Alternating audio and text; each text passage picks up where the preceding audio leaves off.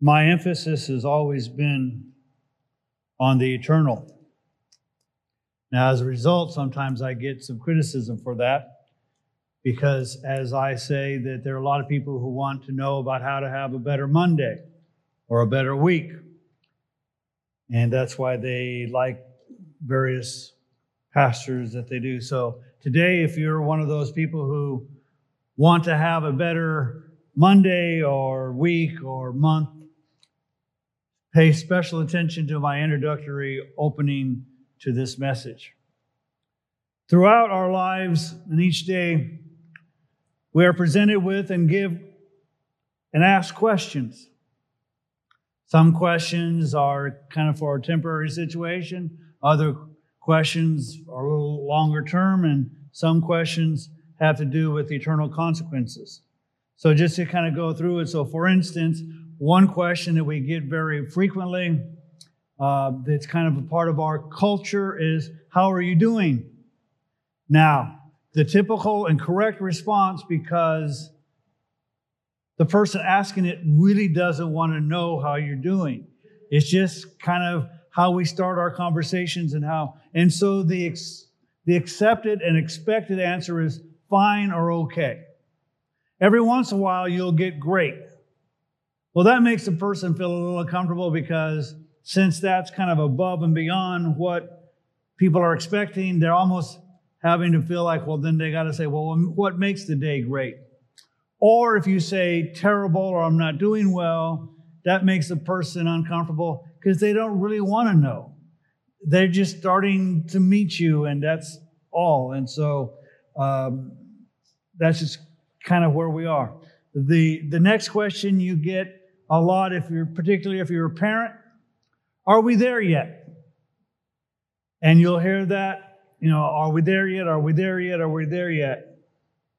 Or other questions, especially if you're uh, a sports fanatic, who do you think will win? Or when you go to the store, how much does it cost? And the typical answer is if you have to ask, you can't afford it. But here's some advice don't ask negative questions. Well, what do you mean by a negative question? Well, let me give you an example. Let's say a husband and a wife, before they leave to go to work, say one of the two will decide, I'll go to the store and buy coffee. And so you go to off to work and you come back.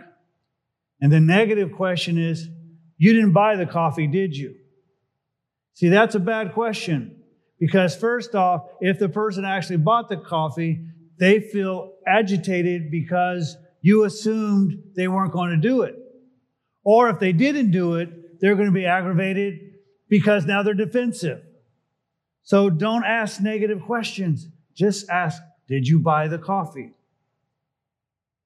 Another one you get, especially if you're younger What do you want to be when you grow up? Now, we ask that question wrongly. Because the correct answer, in my opinion, would be if someone were to say, What do you want to be when you grow up? You would say, I want to be a wise, kind, gentle disciple of Jesus. But that's not really what the question is. The question is, What do you want to do when you grow up? And so people will say, Doctor, lawyer, baker, welder, engineer, scientist, whatever it is that they want to be. The next thing, especially if you have teenagers or you're going to have teenagers, too often we ask closed ended questions. For instance, how was school today? And the typical response is fine. And they go off to their room. When it comes to teenagers or people that you want to develop a relationship with, you need to learn to ask open ended questions. That takes a little more time, that takes a little more thought, takes a little more deliberation, but it, by doing that, it requires them to say more than fine. Then there are life impacting questions. A question like, Will you marry me? The answer to that, or the asking of that question, will impact your life. Because if you say yes and you ask the person, that person is now going to be your spouse. and they're going to be impactful of your life. Jesus is going to ask his disciples two questions. I'm going to add in this message ask you two questions. One of the questions I'm going to ask is the same question that Jesus asked. And this is a, a question that has eternal significance. It's more than how are you doing? It's more than are we there yet? It's more than a negative question. It's more than a life impacting question. It is a eternal life impacting question. And so in Matthew chapter 16, starting with verse 13, it says this. Now, when Jesus came into the district of Caesarea Philippi, he was asking his disciples, Who do the people say that the Son of Man is? And they said, Some say John the Baptist, and others Elijah, but still others Jeremiah or one of the prophets. So he asked them the question now the reason that these people have these answers is that one, John the Baptist was beheaded, John the Baptist died. So they're thinking that John the Baptist, through Jesus, was resurrected. Other people are saying, well, you're Elijah, because Elijah was to come before the Messiah. And then say, well, others perhaps say you're Jeremiah because he was a prophet, or other prophets, and they weren't sure, but there was lots of opinions as to who Jesus is and was. And he said to them, But who do you say that I am? Simon Peter answered, You are the Christ, the Son of the living God. Peter immediately responds to the question that he asked all the disciples with, if you will, the correct answer that Jesus is the Christ, the Son of the living God. He gets the answer correct, if you will. So, my first question to you is Who do you say that Jesus is? Now, some in our culture say, Well, I'm not even sure that Jesus was a real person, that basically, when I hear his name, it's a response in either shock or anger as an expletive, a curse word. And that's the only reference that we ever hear of Jesus the Christ. Others will say, as kind of here, he was a prophet. The problem with answering he was a prophet, what was it that he said God said? He said, I am the Son of God he said that he would be returning as the King of Kings and Lord of Lords. So if he's a prophet, he's more than that. Others say he's a good teacher. Problem with that is he taught we're supposed to love our neighbor as ourselves and to love our enemy. If he's a good teacher, nobody seems to take up his good teaching. Because even believers don't want to love people that don't like them. We find it hard to follow his teachings. And if he is a good teacher, some of the things that he taught was I am the way, I am the truth, I am the resurrection. The only way to get to God is through him. If he's a good teacher, his teaching is he is the only way to the God.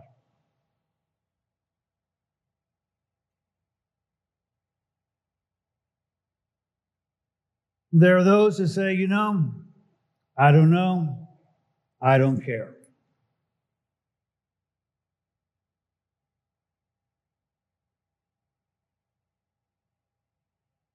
But I suspect most of us here today would answer the question He is the Christ, the Son of the living God. So, my next question is so what?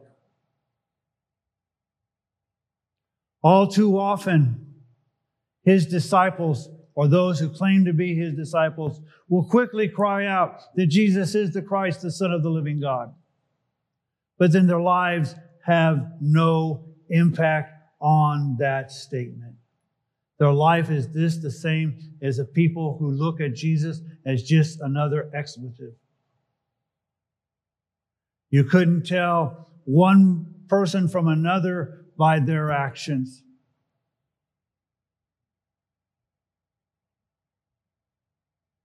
People will say what they say is important to them. But in reality, what's important to you is what you do. You can say that you love your spouse, but if you don't show it, then do you really love your spouse? And if you say that Jesus is the Christ, the Son of the living God, then do you live your life as if He actually is? Or you say, Well, I have my fire insurance, so I can do whatever I want to do. So again, I ask, so what? Jesus answers Peter's statement by saying this. And Jesus said to him, Blessed are you, Simon Barjona, because flesh and blood did not reveal this to you, but my Father who is in heaven. This is an amazing statement and one that is true, but one that we don't pay much attention to. Because let's take a real quick look at Peter. Jesus called Peter as a disciple who will later become an apostle. Peter was there when Jesus turned water into wine. Peter was there when he healed many people of various diseases. Peter was there when he raised several people from the dead. Jesus, Peter was there when he saw Jesus heal people with issues of blood. He saw people healed who had disabilities. He saw people healed who had demon possession.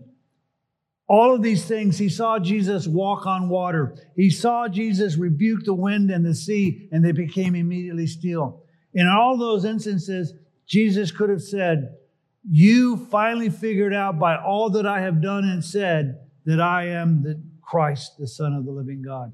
But he doesn't say that. He says, Blessed are you because it was revealed to you by my Father who is in heaven. Oftentimes, we just don't understand why people just don't get it.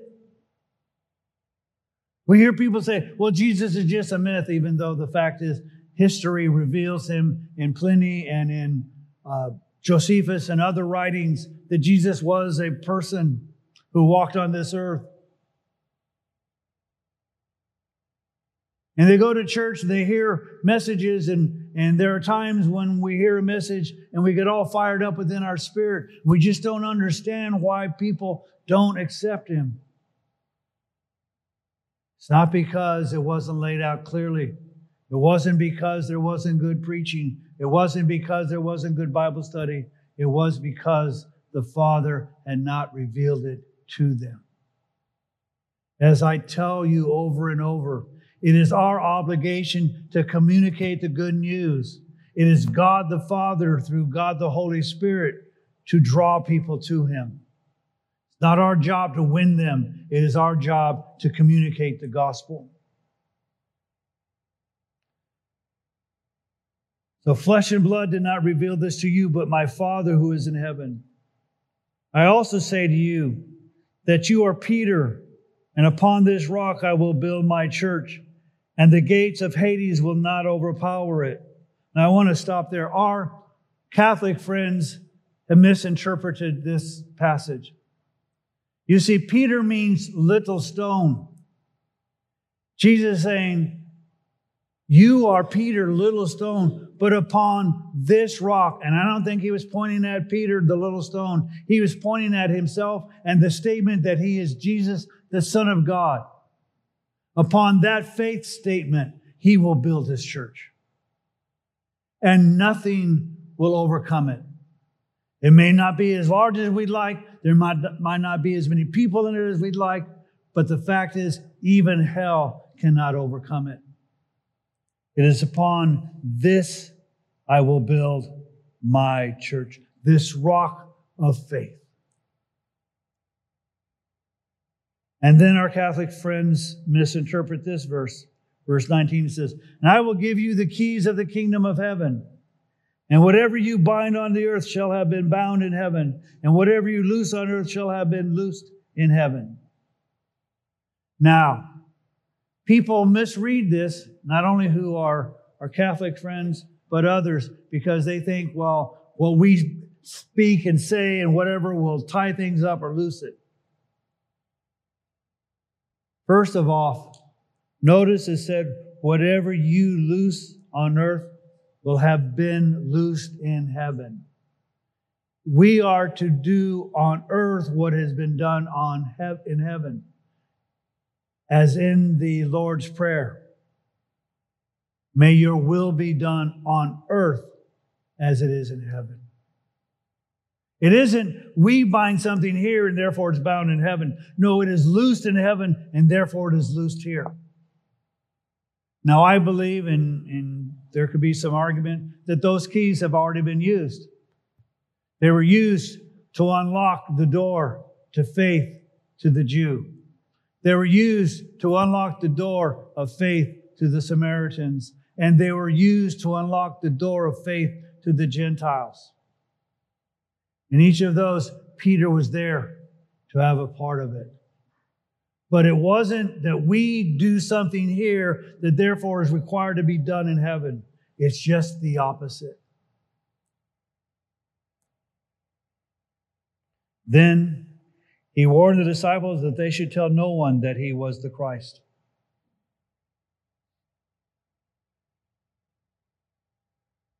Every time Jesus tells people not to do something, they do it. Now, here we're not told that the disciples run around and start telling people he's the Christ. But there's going to come a time when he's going to tell them to tell people that he is the Son of God, the Messiah, the, the one who was foretold of.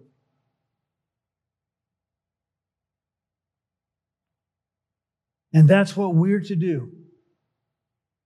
We are to follow him, to be his disciples. We are to learn of him. We are to be like him. And we are to communicate to this world who he is.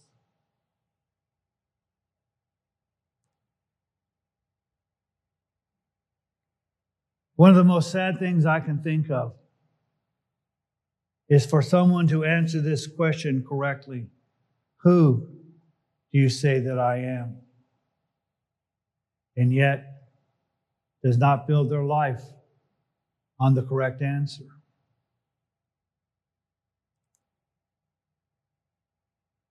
It is so depressing to see people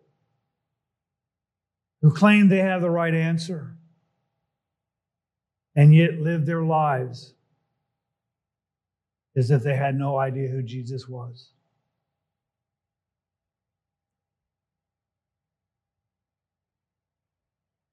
So, as we come to this time,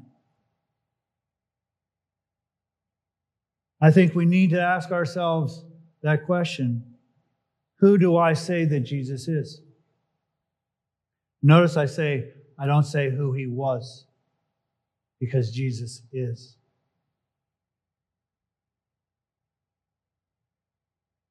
And then the next question we should ask ourselves what difference does it make in my life? Am I just a better version of me? Or am I like him? Am I getting closer to be like him?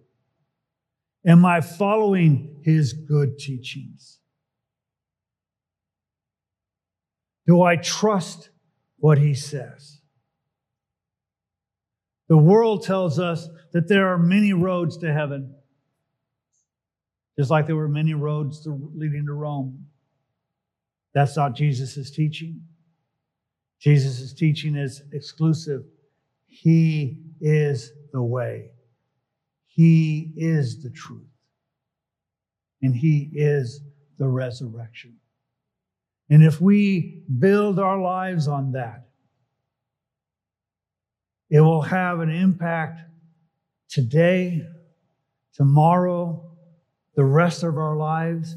And the answer to this question has an impact on our eternity.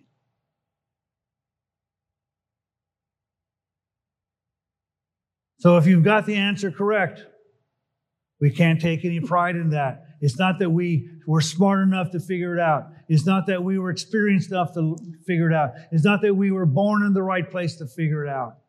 Said God the Father revealed it to us, which is one more reason we need to praise Him because He has extended His grace upon our lives. And in response to that grace, we should build our lives on the rock and not on the sand. We should build our lives on that statement of faith. No matter how the wind may blow, no matter how the seas may crash against it, upon that rock we can stand, and even hell itself cannot overwhelm us. And all God's people said,